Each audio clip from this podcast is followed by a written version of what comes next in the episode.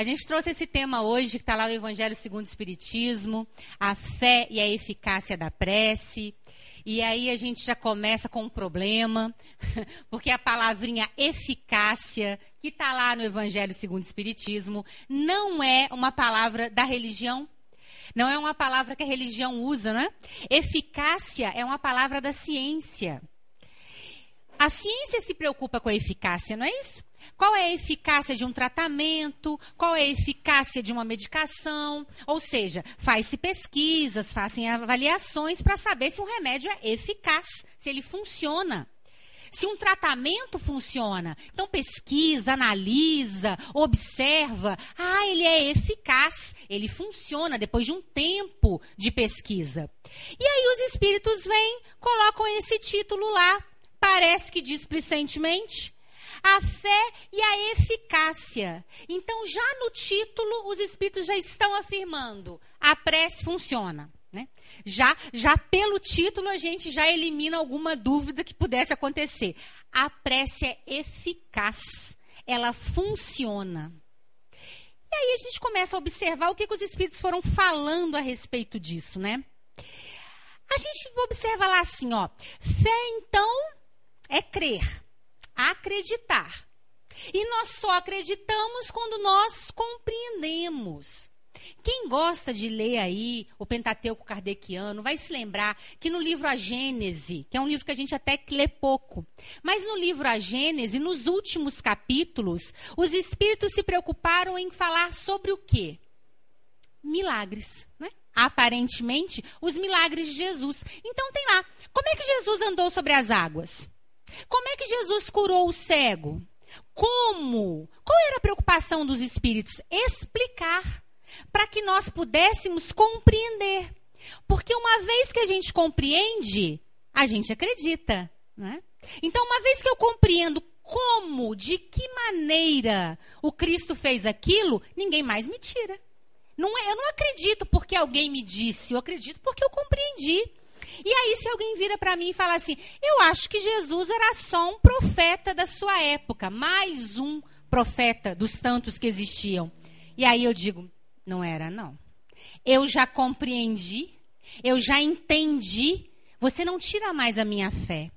Fé é a compreensão. É por isso que doutrina espírita é doutrina de fé raciocinada. E aí a gente confunde isso e acha que fé raciocinada é ser racional. Né? É só ser racional, é sem emoção. Não. Fé raciocinada é compreendida. Uma vez que eu compreendi, nada abala a minha fé. Você não, eu não faço mais dúvida sobre aquilo. E aí, continuam os espíritos no Evangelho segundo o Espiritismo dizendo assim: olha, lá no capítulo 27, a prece só tem valor pelo pensamento que lhe está conjugado. Ora, é impossível conjugar um pensamento qualquer ao que não se compreende. Porquanto o que não se compreende não pode tocar o coração.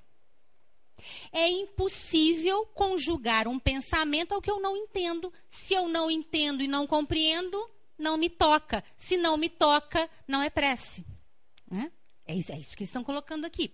Então vamos supor que um companheiro judeu entre aqui agora e nos convide a rezar com ele em hebraico. A não ser que alguém aqui conheça hebraico, eu não conheço.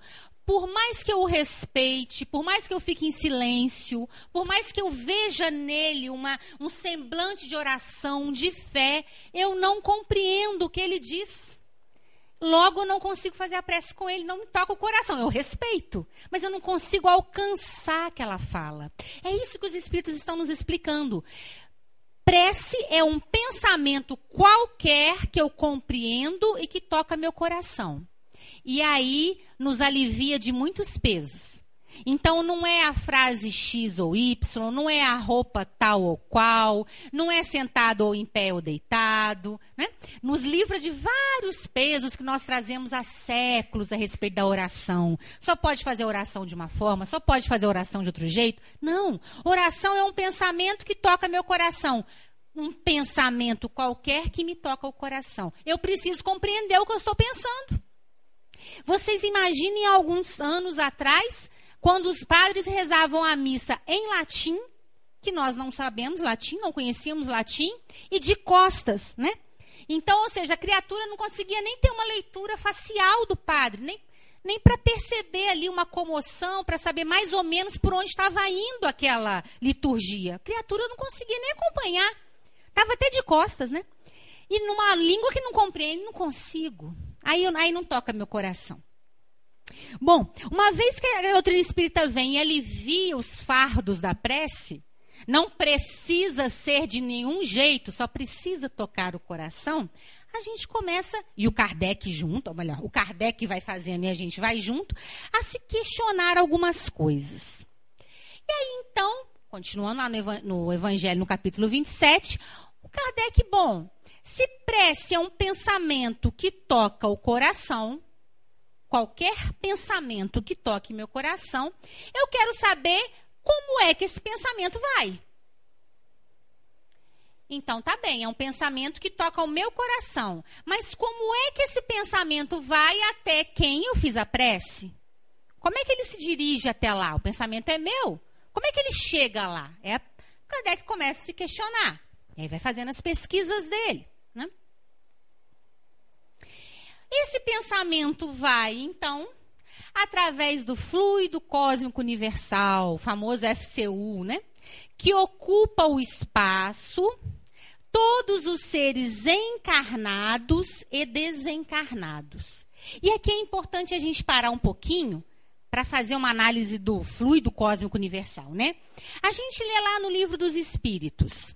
Quais são os três elementos gerais do universo? É a pergunta que o Kardec faz. Ou seja, todo o universo, tudo, tudo, tudo que existe no universo inteiro cometa, lua, sol, cabelo, chão, planta, coração tudo que existe no universo é feito de quê? Três elementos, não é isso? Vocês se lembram quais são? Deus. Ó, a Ângela está afiada. Dá para ler aí atrás, no escurinho aqui do cinema? Dá? Espírito e matéria. Deus, espírito e matéria. Aí a gente lê isso lá no livro dos espíritos e fala: ah, entendi. Deus, eu e o que é matéria. Não. Não exatamente. Quando os espíritos chamam espírito e matéria, eles estão falando do princípio. Princípio espiritual, princípio material. Então vamos fazer uma analogia bem simplória, bem delicada aqui. Vamos supor, vamos fazer uma imaginação de que é, o espírito e essa matéria é como se fosse a massinha de modelar. Massinha de modelar infantil, de criança. É, uma, é uma, um bloco de massinha de modelar. Da qual Deus, nosso Pai Criador, tira um pedacinho, um fragmento, uma bolinha, e aí sim, esse pedacinho vai se desenvolver, vai evoluir até se tornar personalidade. Então aqui não é Luciana. Não é Luciana, não é Rose, não é Tito. Aqui não é personalidade. Aqui é o princípio.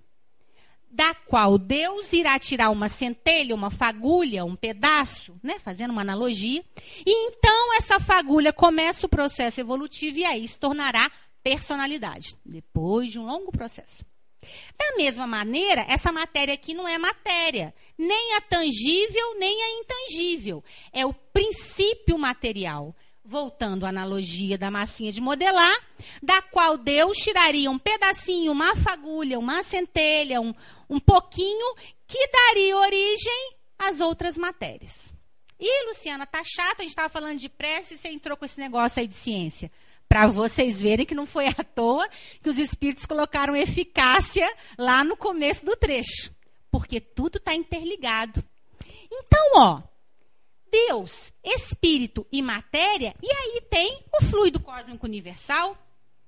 Fluido cósmico universal que envolve uma coisa e envolve a outra.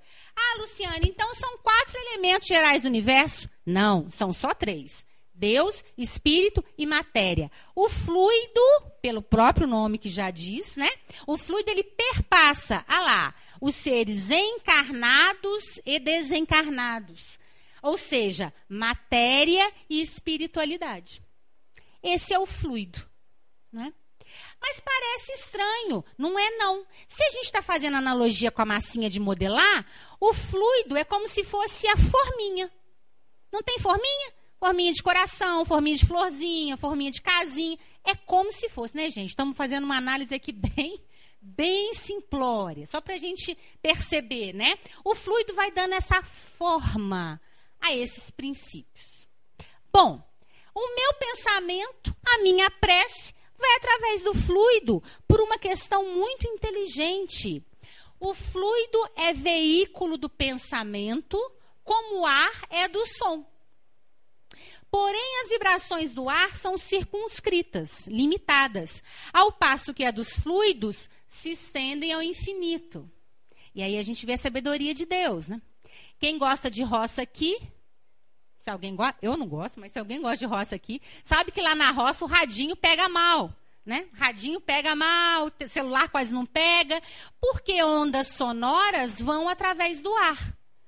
E as ondas que são através do ar são limitadas, porque se bate numa montanha, se bate numa árvore, não alcança. Fica limitado, circunscrito. Então, se o nosso pensamento fosse como ondas sonoras, através do ar, eu não poderia fazer uma prece a um companheiro no Japão. Porque a minha prece mal, mal chegaria na esquina aqui ou sairia de juiz de fora. Deus, na sua infinita sabedoria, sabe disso. E sabe então que o meu pensamento vai através do fluido que alcança mundos encarnados e desencarnados, matéria e espírito e tudo que existe no universo. Então eu posso fazer prece para quem está no umbral, posso fazer prece para quem está em nosso lar, posso fazer prece para quem está no Japão, posso fazer prece para quem está no hospital do lado da minha casa. É ilimitado. E aí a gente vai pensando sobre isso encontramos um trechinho nesse livro aqui, Cartas de uma Morta. O, o, título é meio funesto, né? Cartas de uma Morta, mas é o livro da mãe do Chico Xavier, de Maria João de Deus, uma das primeiras psicografias do Chico, que ela vai contar com muita simplicidade, com muita tranquilidade, como foi o desencarne dela. O que, que aconteceu, por onde ela passou, o que, que ela vivenciou. E aí ela conta pra gente que depois de ter passado por um tempo, né, de é, estar tá perdida no mundo espiritual, ela foi recolhida, ela foi trabalhar, como todos nós iremos. É? Ela foi trabalhar. E qual que era o trabalho da Maria João de Deus? O trabalho dela era catalogar preces. Qual que era a função dela? Catalogar preces. Ela estava numa região próxima ao planeta Terra, no mundo espiritual, onde ela recebia as vibrações de prece, esses pensamentos que se estendem ao infinito chegavam até ela, ela fazia catalogação, ou seja, Luciana está fazendo uma prece para Ângela em Juiz de Fora. Fazia a catalogação, qual era o pedido, qual era o agradecimento, qual era, que prece era essa, e dava destino. Mandava para quem era de direito, igual no correio, vai distribuindo, né? A função dela era receber a prece e dar um destino para aquela prece. Como graças a Deus o mundo espiritual não é burocrático, isso é feito em milésimos de segundos e logo o auxílio vem. Bom, tudo bem. Mas aí ela vai narrar, no capítulo 102, se chama As Orações dos Homens. Ela vai narrar um trechinho assim. Há orações sublimes que se elevam da terra até o nosso distrito. Pois bem, chegam até onde eles estão e eles fazem a catalogação. Tão puras elas são, todavia, que atravessam as nossas regiões como jatos de luz buscando esferas mais altas e mais elevadas do que a nossa.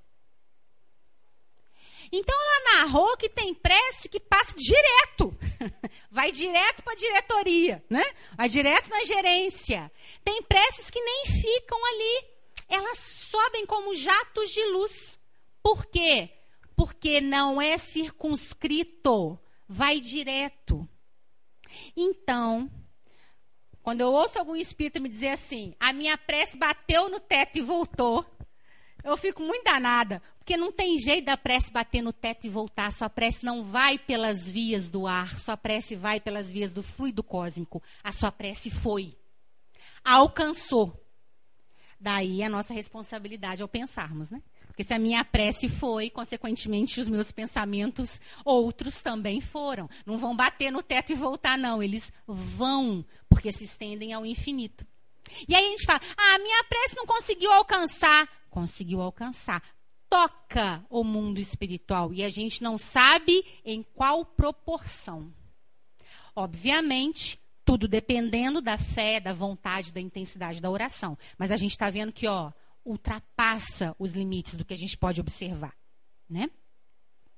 E aí, a gente vai ver quem é a catapulta, né? Para que esse pensamento vá. Esse fluido recebe da vontade uma impulsão. Então, Kardec está fazendo as suas, as suas, pesquisas. Pois muito bem. Prece é todo pensamento que toca meu coração. O pensamento vai através do fluido cósmico universal. O que que empurra? Que que manda? A vontade.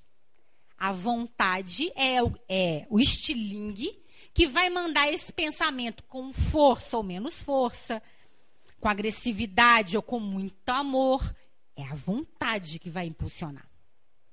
E então eu pergunto para vocês, meus irmãos, já que tudo que existe no universo é feito de três elementos, só desses três, Deus, Espírito e matéria, o meu pensamento é feito de um dos três. O meu pensamento tem de ser ou Deus, ou Espírito, ou matéria.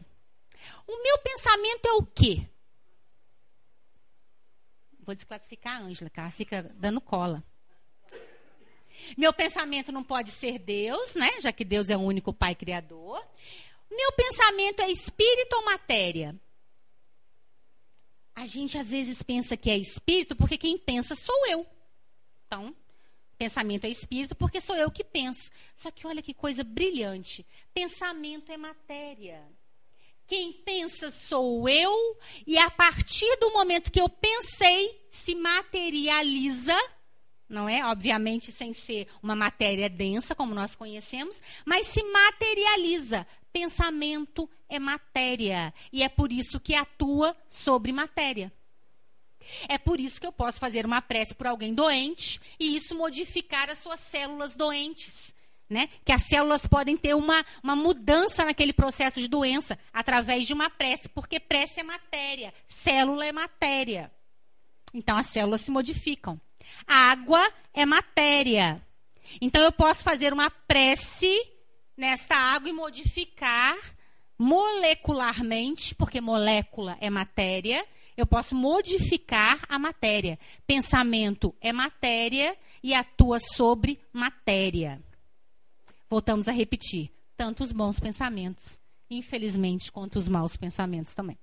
Certa vez, Chico Xavier chegou na casa de uma senhora e tinha uma banana na fruteira o Chico até encheu a boca d'água, né? Nossa, banana bonita, madurinha, amarelinha. O Chico, vontade de comer essa banana. E aí o Emmanuel se presentifica e fala assim: não come não. Melhor não. E aí o Chico, mas por que a banana tão bonita? E aí o Emmanuel fala: olha de novo. E aí, na hora que ele olha outra vez, ele consegue ver fluidicamente aquela banana estava negra, né? Apodrecida. Porque aquela matéria tinha absorvido a matéria dos pensamentos daquela casa. Estava tava bem diferente da banana que ele via só materialmente, né? Então, tanto os bons pensamentos quanto os outros pensamentos são matéria e atuarão sobre matéria. E aí, então, a ciência quer pesquisar está escrito não nos importa, não. Nos importa mais é o desenho, né? E tem, tem acontecido demais ultimamente as pesquisas com as pessoas que oram, rezam, meditam, os yogis, os monges budistas, né? Então, o que, que eles fazem? Eles pegam essas pessoas, colocam numa câmara de ressonância magnética e fazem a ressonância para saber se tem alguma diferença neurológica antes e depois ou durante a prece. Então aqui está um cérebro de alguém antes de rezar, meditar, cantar um mantra, enfim, entrar em sintonia com o mundo espiritual. E aqui um, aí eles pedem para a pessoa agora reze ou medite, né, lá dentro da máquina de ressonância e fazem a ressonância para saber se tem alguma diferença. Quanto mais vermelho, mais atividade cerebral. Ou seja, mais os neurônios estão em atividade, mais sinapses cerebrais. Quanto mais azul, menos sinapses cerebrais, menos atividade cerebral. a gente só de olhar já vê que já houve uma diferença ali, né? Então, começando, antes de orar, essa região aqui do frontal, ó, né, nossa região frontal, tinha menos pontos vermelhos, tinha só um. A atividade aqui estava mais ou menos. Começou a orar, a atividade, ó, acelerou, aumentou. Acontece que essa região, ela é responsável pela atenção. Estado de vigília, igual a gente está aqui agora, né? Ninguém está com sono, então está todo mundo em vigília. Ela é responsável por nos manter em alerta. Estou aqui no Dom Pedro, dentro do centro, prestando atenção. É isso que o lobo frontal nos possibilita. Ah lá, antes da prece, mais ou menos atentos. Durante a prece, profundamente atentos. Aí a gente pensa, ah, engraçado, mas eu achei que na hora da prece que eu ia relaxar, que eu ia ficar em alfa, que eu ia desligar. Olha que interessante. A ciência mostrou que na hora da prece eu me ligo. O meu cérebro entra em atividade profunda de atenção. Nenhuma novidade. Doutrina espírita já explicou isso aqui há alguns anos atrás, né? Mais de um século atrás. O que, que a doutrina nos explica? Quando eu entro em prece, eu mudo a minha vibração mental. Eu entro em sintonia com a espiritualidade superior. A espiritualidade superior vibra numa onda baixa ou numa onda acelerada? Pensamento de espírito superior é rápido ou é devagarzinho? É acelerado, né? Chico Xavier não psicografava naquela velocidade para fazer graça, não. Aquilo ali não era teatro. É que a velocidade do pensamento de espíritos superiores é em alta velocidade. Então, quando a gente se liga à espiritualidade superior, entra em prece, muda a vibração, ah lá, é natural que o nosso cérebro reaja. Fique atento, ligado. Ah lá, atuou na matéria. Gente, mas a gente nem viu o mentor espiritual chegar perto. Porque às vezes a gente fala assim, faz a prece e muda a vibração. Parece uma coisa tão impalpável, tão subjetiva. Aí agora a gente está vendo, não é subjetivo, não. Meu cérebro físico, físico responde na hora. Então, meu lobo frontal fica atento, mais atento. O contrário acontece no lobo parietal. Ah lá. Tinha, umas, tinha essa região bem vermelha, de bastante atividade. E na hora da prece, olha lá, morreu a atividade. Olha lá, zerou a atividade do lobo parietal. E o lobo parietal é responsável pelos pensamentos do passado, pela noção de passado. Ontem foi dia 5, terça-feira, né? Para a gente se colocar no tempo as experiências do passado.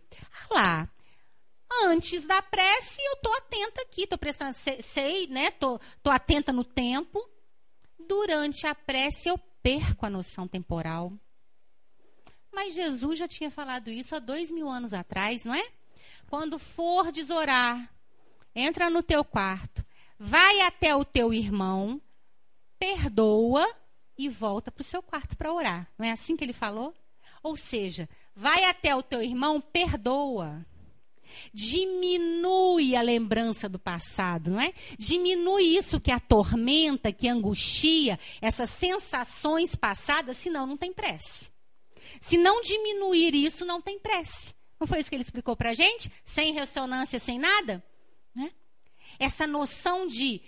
Porque se está na prece, tá. Mas quando eu encontrar com ele, ele vai ver. Mas quando eu falar com ela, ela vai ver. Mas ai, não tem prece. Eu fico me remetendo ao que já foi. Ah lá, na hora da prece verdadeira, não tem o que já foi. Ah lá, diminui a sensação. Sem contar a experiência de espaço-tempo. Às vezes vocês já tiveram essa experiência, estão tomando passe, estão concentrados ali no passe, nem percebeu que o pessoal levantou para sair? Aí quando vê, ó, tá na hora de sair, perdeu a noção de espaço-tempo. Já vivenciaram isso? Ou então está tão concentrado na prece, está pedindo tanto a Deus que não ouve o barulho do cachorro, não ouve o barulho da, que está acontecendo na rua. Ah lá. Matéria atua sobre matéria. O nosso cérebro físico está correspondendo ao pensamento.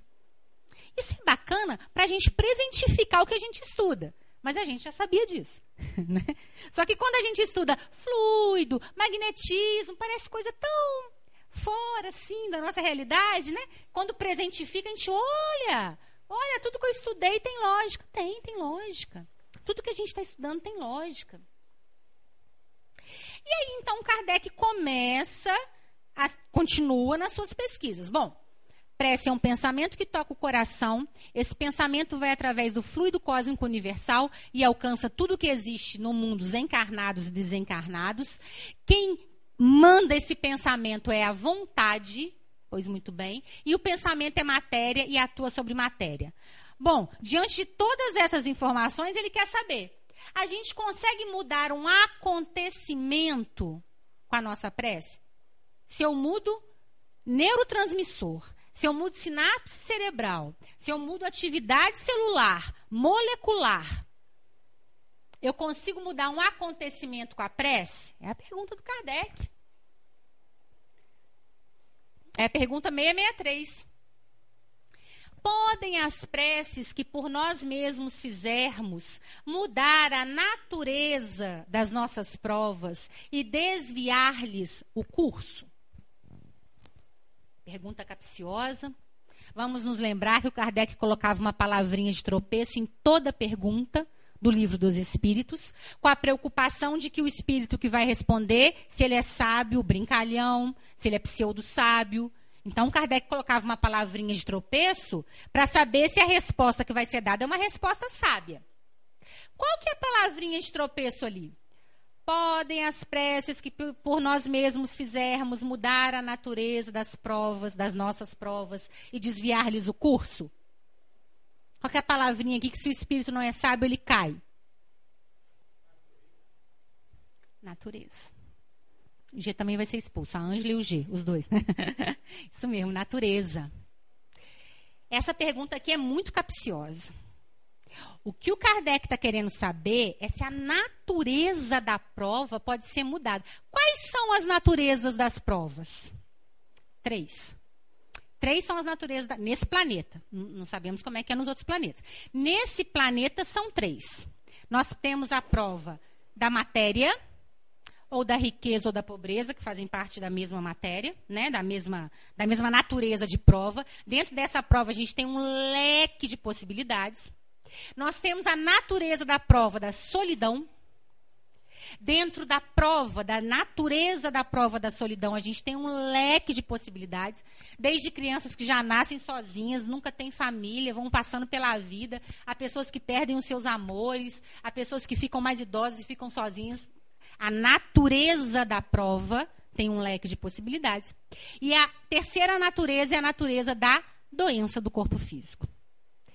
Nesse planeta, um leque de possibilidades. Não é? Dentro da natureza da prova da doença, a gente tem infinitas doenças. Desde uma gripe que passa em uma semana até coisas que a gente nem acredita que ainda existe. Né? Então, três nesse planeta são a natureza das provas. A gente sofre de solidão, a gente sofre de dificuldades materiais ou de excesso, que dá no mesmo, e a gente sofre de doenças do corpo físico, ou nossas ou dos nossos amores. Essa é a natureza da prova. A natureza da prova tem um leque de possibilidades de prova. O Kardec quer saber é se eu posso, se a minha natureza de prova é a doença do corpo físico, com muita prece, se eu rezar bastante, eu consigo mudar para a natureza da solidão? É uma pergunta capciosa. Se não prestou atenção na palavra natureza, o espírito cai, né? E a resposta é: as vossas provas estão nas mãos de Deus e algumas há que têm de ser suportadas até o fim. A coisa mais maravilhosa dessa doutrina é a consolação. Toda resposta do livro dos Espíritos, salvo algumas muito raras, em que eles são muito incisivos, vai ter isso aqui: vírgula. Mas, porém, todavia, contudo, entretanto, toda resposta do livro dos Espíritos, salvo algumas, vai ser assim: Posso mudar com a minha prece? Não. Vírgula. Mas Deus sempre leva em conta a resignação. Todavia, as súplicas justas são atendidas mais vezes do que supondes.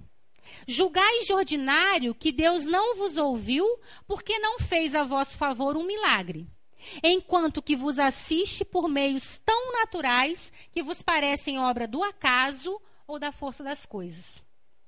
Então a minha prece não tem como mudar a natureza da minha prova, apesar da minha prece ser matéria e ser tão potente como a gente viu, porque a natureza da minha prova é para eu passar na escola.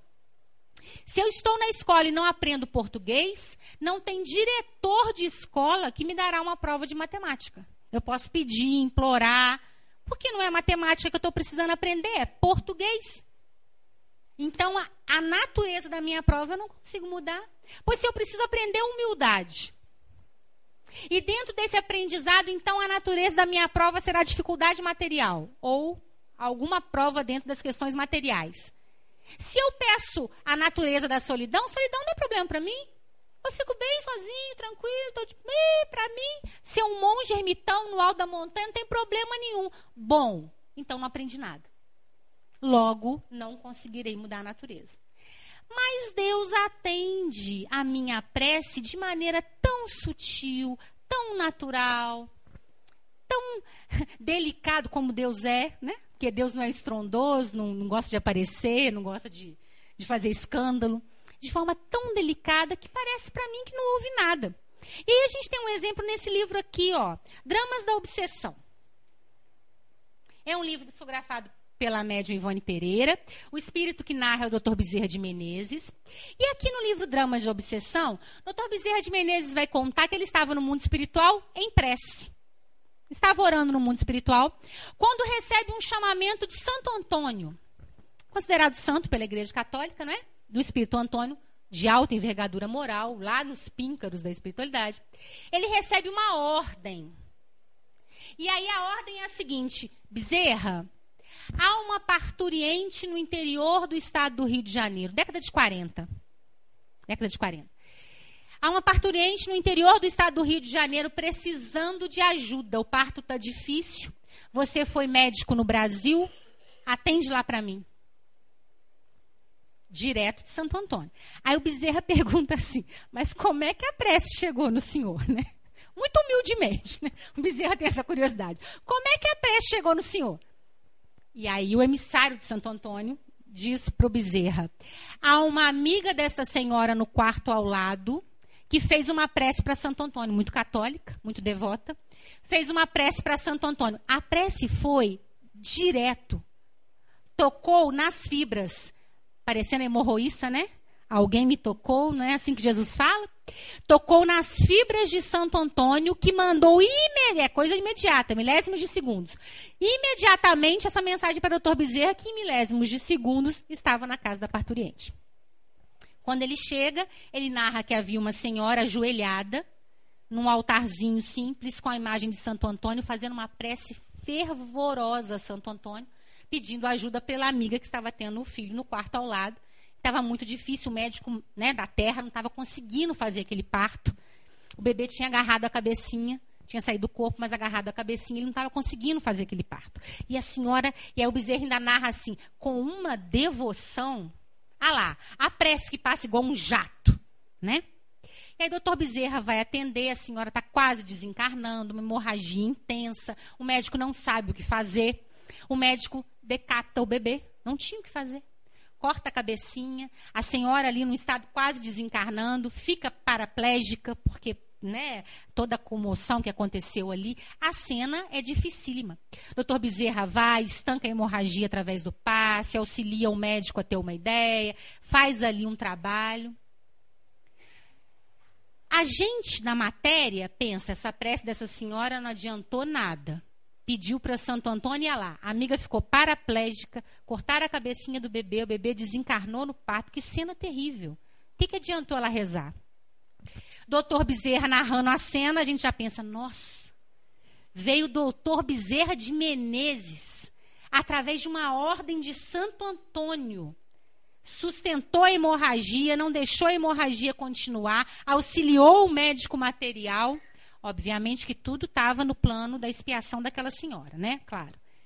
Mas doutor Bezerra fez um trabalho lindo ali. Aos meus olhos, Deus não fez um milagre por aquela senhora. Aos olhos da espiritualidade, houve um milagre inteiro. Houve um milagre inteiro acontecendo naquele quarto. Né? Então, a prece, a gente julga de ordinário que não aconteceu nada porque não aconteceu o que eu vi, o que eu observei, o que eu achei que seria. Mas aos olhos de Deus, sempre acontece alguma coisa. Isso é importante a gente ter com, com certeza, né? com segurança. Tá. Mas aí agora o Kardec quer saber: as nossas preces afetam os desencarnados? Então tá bem. Então eu faço uma prece para mudar minha prova? Não posso. Prova de escola é a prova que eu não sei. Tá bem. Questão 664. Será útil que oremos pelos mortos e pelos espíritos sofredores?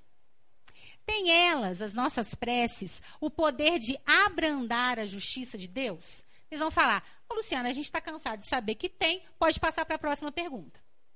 Só que nós estamos em 1857, numa França iluminista, onde só haviam duas doutrinas religiosas, a católica e a protestante, da qual Kardec fazia parte. Então, tanto a doutrina católica quanto a doutrina protestante está dizendo: não adianta fazer prece para quem já desencarnou. É, é a doutrina que está em vigor na época. Não adianta. A doutrina católica dizendo: uma vez que desencarnou, vai para um dos três lugares. Talvez no, no como chamo do meio? Purgatório, isso, né? Talvez no limbo, no purgatório dê para fazer uma prece, porque talvez venha para lá ou venha para cá, mas os outros dois você não tem mais o que fazer. E a doutrina protestante dizendo mais ou menos a mesma coisa. Kardec faz essa pergunta nessa época. A pergunta é audaciosa, muito audaciosa. Qual que é a palavrinha de tropeço? Nem o G nem a Ângela podem falar. Qual que é a palavrinha de tropeço dessa pergunta? Se o espírito não for sábio, ele cai. Abrandar. Olha que atrevimento. É um atrevimento, não é não? A minha prece pode abrandar a justiça de Deus? Essa é a questão 664. Na questão 1, está escrito soberanamente justo. E o Kardec vem na 664, está querendo abrandar a justiça do soberanamente justo. A pergunta é capciosa, mas os espíritos não ligam não e respondem assim. A prece não pode ter por efeito mudar os desígnios de Deus. Vírgula. Mas a alma por quem se ora recebe alívio porque recebe assim um testemunho de interesse. Há lá o mais, há lá o conforto, há lá a doutrina de amor e luz, né? A prece não pode mudar os desígnios, porque a criatura, onde ela estiver no mundo espiritual, é uma, é uma, uma colheita dela, não é? Da colheita dela, eu não posso mudar com a minha prece. Não há essa possibilidade. É uma colheita que ela precisa realizar. Porém, a prece que eu faço leva essa alma alívio. Aí a gente lembra, se prece é matéria, matéria atua sobre matéria, será que esse alívio é físico? Será que esse alívio é perispiritual, já que perispírito é feito de matéria? Será que esse alívio é um alívio real, de dor, como se fosse um remédio, um cuidado, um curativo? Parece que sim, né? Porque se falou que a prece pode promover alívio, aqui eles não vão dizer isso. Mas Camilo Castelo Branco vai dizer no livro Memórias de um Suicida, alguns bons anos depois, não é? Foi escrito na década de 30, mas só foi é, editado mesmo na década de 40, quase 50. E aí o Camilo Castelo Branco vai explicar para a gente que lá no mundo espiritual, nos hospitais dos espíritos que se suicidaram, as preces que são feitas. Não é isso, G? O G gosta dessa imagem, né? Aparece num telão de LCD, né? Em não sei quantos Ds, porque lá a pessoa consegue sentir o cheiro, o toque, ver a imagem numa dimensão que a gente não consegue compreender ainda. Abre o telão no quarto e aí a pessoa que está fazendo a prece é vista. Ou seja, o que ela está dizendo, como ela está vibrando. E aí sai dessa tela como se fosse uma chuvinha, uma garoinha de energia e vai tocando aonde dói. Camilo Castelo Branco deu um tiro no ouvido. Então, essa região no perispírito está toda machucada. A chuvinha vai lá na ferida. É para balsamizar, é remédio. É remédio. Tem uma pessoa orando. O outro companheiro bebeu ácido. Né? Tem a traqueia, a garganta, toda essa região aqui ferida. A chuvinha vai lá onde dói, está machucado. O outro se esfaqueou e por aí vai. Uma prece, o caminho ainda chama a nossa atenção. Uma criatura na terra começou uma prece para os suicidas. Abre-se o telão e sai dali remédio. Alívio foi a expressão dos espíritos em 1857. Em 1940, a palavra já é remédio. Então a gente lê alívio, ah, alívio deve ser porque ele fica mais confortado. Não é só mais confortado, não é confortado, tratado, cuidado. Então, a responsabilidade nossa, né, nós espíritas, com relação aos suicidas, né, nós que temos tanto conhecimento, incluí-los nas nossas preces diárias, né? Incluí-los nas nossas preces diárias, porque temos certeza que essa prece chega lá como remédio, como alívio físico. Mas tira ele de lá? Não posso. Isso eu não posso. Minha prece não tem como fazer. Porque a justiça de Deus é soberana. Isso eu não posso, não tem como abrandar. Eu não tenho como avaliar. Porém, o espírito receberá um alívio. Receberá. E não, não há como discussão com relação a isso. Receberá.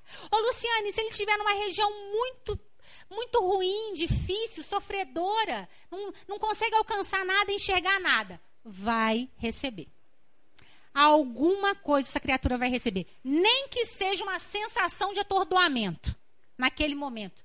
Nem que seja para respirar um pouco mais, naqueles segundos, naquele momento. Vai receber. Porque os pensamentos se estendem ao infinito, a gente viu ali, através do fluido cósmico universal. E aí continua no capítulo 27 do Evangelho segundo o Espiritismo. Possível é, portanto, que Deus aceda a certos pedidos sem perturbar a imutabilidade das leis que regem o conjunto, subordinada sempre essa anuência à sua vontade. Posso mudar, abrandar ou mudar os desígnios? Não, não posso. Porém, é possível que Deus aceite a prece e, sem que mude a ordem das coisas, ele faça o que nós chamamos de milagre. Não é? Não é à toa que a gente tem pessoas aí que voltam do coma, como se nada tivesse acontecido. Né?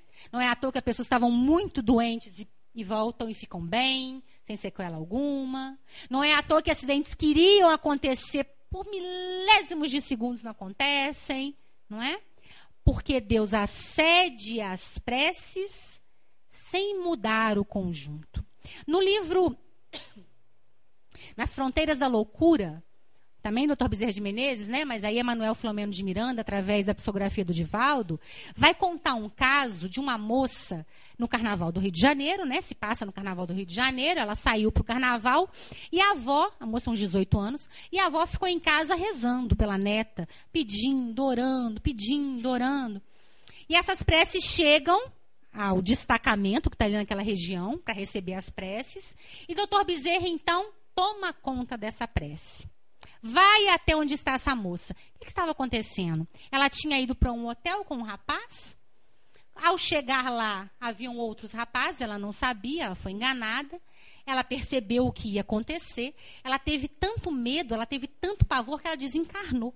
Ela infartou na hora, apavorada. Através da prece da avó, que o doutor Bezerra já tinha colhido, estava indo ao encontro da moça, o que, que o doutor Bezerra faz?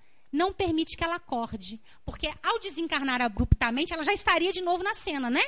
Foi um desencarne abrupto, um rompimento rápido. O que, que o doutor Bezerra faz? Faz ela dormir. Porque se ela acorda na, com aquele pânico que ela teve, ela estaria no, no mundo espiritual numa condição terrível. Então ele apaga passes magnéticos e ela dorme profundamente. Está desencarnada. Desencarnou mas dorme profundamente desencarnada e é levada para um hospital. Aos nossos olhos materiais, Não adiantou nada essa senhora rezar pela sua neta, porque ela desencarnou. Aos olhos de Deus, imediatamente veio um socorro, veio um auxílio para melhorar uma situação que aparentemente é terrível para melhorar a situação. E dentro desse Deus aceda certos pedidos sem mudar a ordem das coisas, a gente trouxe um exemplo aqui, está no livro Sexo e Destino. A capa não é essa mais não, já tem uma capa mais bonitinha, esse meu antigo. Para nós, particularmente, o melhor livro da obra, de André Luiz, porque trata de tudo que a gente precisa, né? Família, sexualidade. E aí, nesse livro aqui, vai contar a história de uma família, quatro pessoas, o pai, a mãe, a Marita e a Marisa. Uma é filha adotiva, a outra é filha biológica, vocês vão se lembrar. O pai é apaixonado sexualmente pela filha adotiva, tem uma paixão intensa, severa que consome ele, né? Ele acaba num, de, de tão, tão, tão, tão estar translocado com essa situação, sofrendo um processo obsessivo, ele acaba marcando um encontro com a filha de forma é, é, sem, sem saber quem era. A filha vai até o encontro achando que era um outro rapaz. Chega lá, tem uma relação. Não sabia que era o pai. Quando ela percebe que é o pai, ela entra em desespero, sai translocada pela rua. Se passa no Rio de Janeiro, década de 40. Vai andando tonta, aterrorizada pela Avenida Atlântida. A, a filha, essa adotiva, que houve essa situação, já tinha sido suicida na encarnação anterior. Quem está tomando conta dela é o irmão Félix, que é o responsável nesse livro pelos espíritos que já tinham sido suicidas e nessa encarnação estavam sendo ali é, sustentados por essa equipe espiritual para não cometer o mesmo equívoco. O irmão Félix era um dos responsáveis pela encarnação dela. 30 anos ela e o irmão Félix passaram no mundo espiritual planejando essa encarnação. Aí você pensa, nossa, mas encarnação difícil. Demorou 30 anos para planejar isso? Para ser uma filha adotada que seria violentada pelo pai. 30 anos, com muito cuidado, com muita delicadeza, com muito amor para ter essa encarnação. E a moça estava ali tão desorientada que ela ia acabar cometendo suicídio. Foi o primeiro pensamento. O desespero era tanto que foi o primeiro pensamento. Então ela vai até uma farmácia para pedir um remédio para poder se suicidar. O irmão Félix já está atento, chega no ouvido do farmacêutico, dá ali uma intuição, não vende não, o farmacêutico não vende. A moça continua né, andando pela rua, dorme na praia, está desorientada, está tão desorientada que é atropelada. Quando ela é atropelada no meio da rua, é um atropelamento de desencarne, é uma ferida de morte, como nós chamamos, né? Uma ferida de morte as vísceras saem para fora, ela está perdendo sangue, já está inconsciente, ela vai desencarnar. Suicídio indireto. Não é? Ela não se suicidou, mas foi um suicídio indireto. O irmão Félix se aproxima, ajoelha ao lado daquele corpo que está desencarnando e faz a seguinte prece. Irmão Félix, desencarnado, aquele tumulto, gritaria, confusão, né, as pessoas correndo, e ele faz a seguinte prece. Deus de infinito amor, não permitas que a tua filha seja expulsa da casa dos homens assim, sem nenhuma preparação.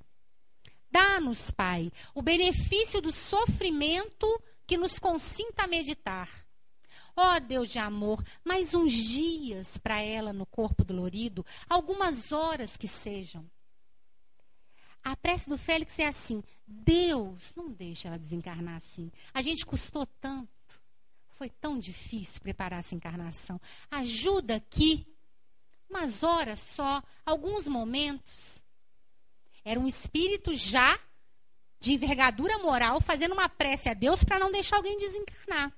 Mas vejam vocês, a prece não é faz com que ela volte à vida, faz com que ela continue essa encarnação, faz porque não havia possibilidade, ela estava desencarnando, né? Não é esse, não seria esse o milagre. Esse não seria o milagre. E aí o André Luiz diz que ele vê então caindo do céu uma chuvinha, a chuvinha, a garoinha, né? De pétalas magnéticas que vão caindo no corpo daquela moça. E os, e os fios que estavam quase rotos voltam ela não, ela não recobra nunca mais a consciência, ela passará um mês em coma. Será um mês. Ela passará um mês em coma, mas os fios voltam. Voltam, retomam, é, mesmo que seja de forma muito uh, delicada e fluida, mas eles voltam e ela continua encarnada em coma, mas encarnada. E o André Luiz vai dizer que esse processo de permitir que ela ficasse mais um mês encarnada vai fazer toda a diferença para a família. O pai se arrepende do que fez, volta, começa a ir no hospital, é o único que entra no quarto para vê-la, porque o cheiro das vísceras para fora era muito forte, as enfermeiras mal conseguiam chegar perto. É o pai que vai todo dia. O pai então começa a ler o Evangelho segundo o Espiritismo, porque reconhece o seu erro, faz o Evangelho com ela no quarto do hospital todo dia. Então há uma transformação moral do pai, consequentemente, uma transformação moral dessa família como um todo. Então, é, é, é sempre para o bem do grupo, é para uma coisa maior, né? Deus sempre vai assentir para coisas úteis, para um bem do grupo, para um bem maior. Por isso essa criatura pôde continuar encarnada por mais um mês e fez a diferença, tanto para ela espírito quanto para o grupo familiar e mais. Quem quiser ler lá no livro, vale a pena ler quem manteve essa criatura doando fluidos materializados para ela? Porque num primeiro momento o André Luiz até tenta, porque ela precisa de fluidos materializados para manter esse laço fluídico. E então o André Luiz a abraça e começa a soprar soprar-lhe, né? o passe do sopro, começa a soprar-lhe fluidos. Porém, o André Luiz não está tão materializado assim mais. Ele tem dificuldade de manter os fluidos materializados. Então, vale a pena ir lá no livro ver quem mantém essa criatura encarnada, doando-lhe os fluidos materiais. Mais um processo de reerguimento moral que tem no livro por esse um mês de concessão divina. Então, meus amigos, na verdade, a prece, essa que nós fazemos e, e não temos a dimensão, a compreensão da, de quem ela toca, como ela toca, dos, dos artifícios, né, das formas que Deus tem de nos atender e atende a toda prece. Não há prece que fica sem atenção, sem resposta. É dessa prece, desse pensamento com emoção que nos toca o coração que nós estamos falando. E é disso que a doutrina espírita fala não é? Que nós temos condição de entrarmos em contato com Deus, com a espiritualidade superior, com Cristo, que é nosso mestre nosso amigo, e dessa forma irmos modificando nossos comportamentos, ações, pensamentos, porque as respostas elas acontecem, elas modificam a, ao nosso destino, às nossas vivências e nós vamos nos modificando através dela. Então, muito obrigada pela atenção de todos, que Jesus nos envolva em bênçãos de muita luz e muita paz.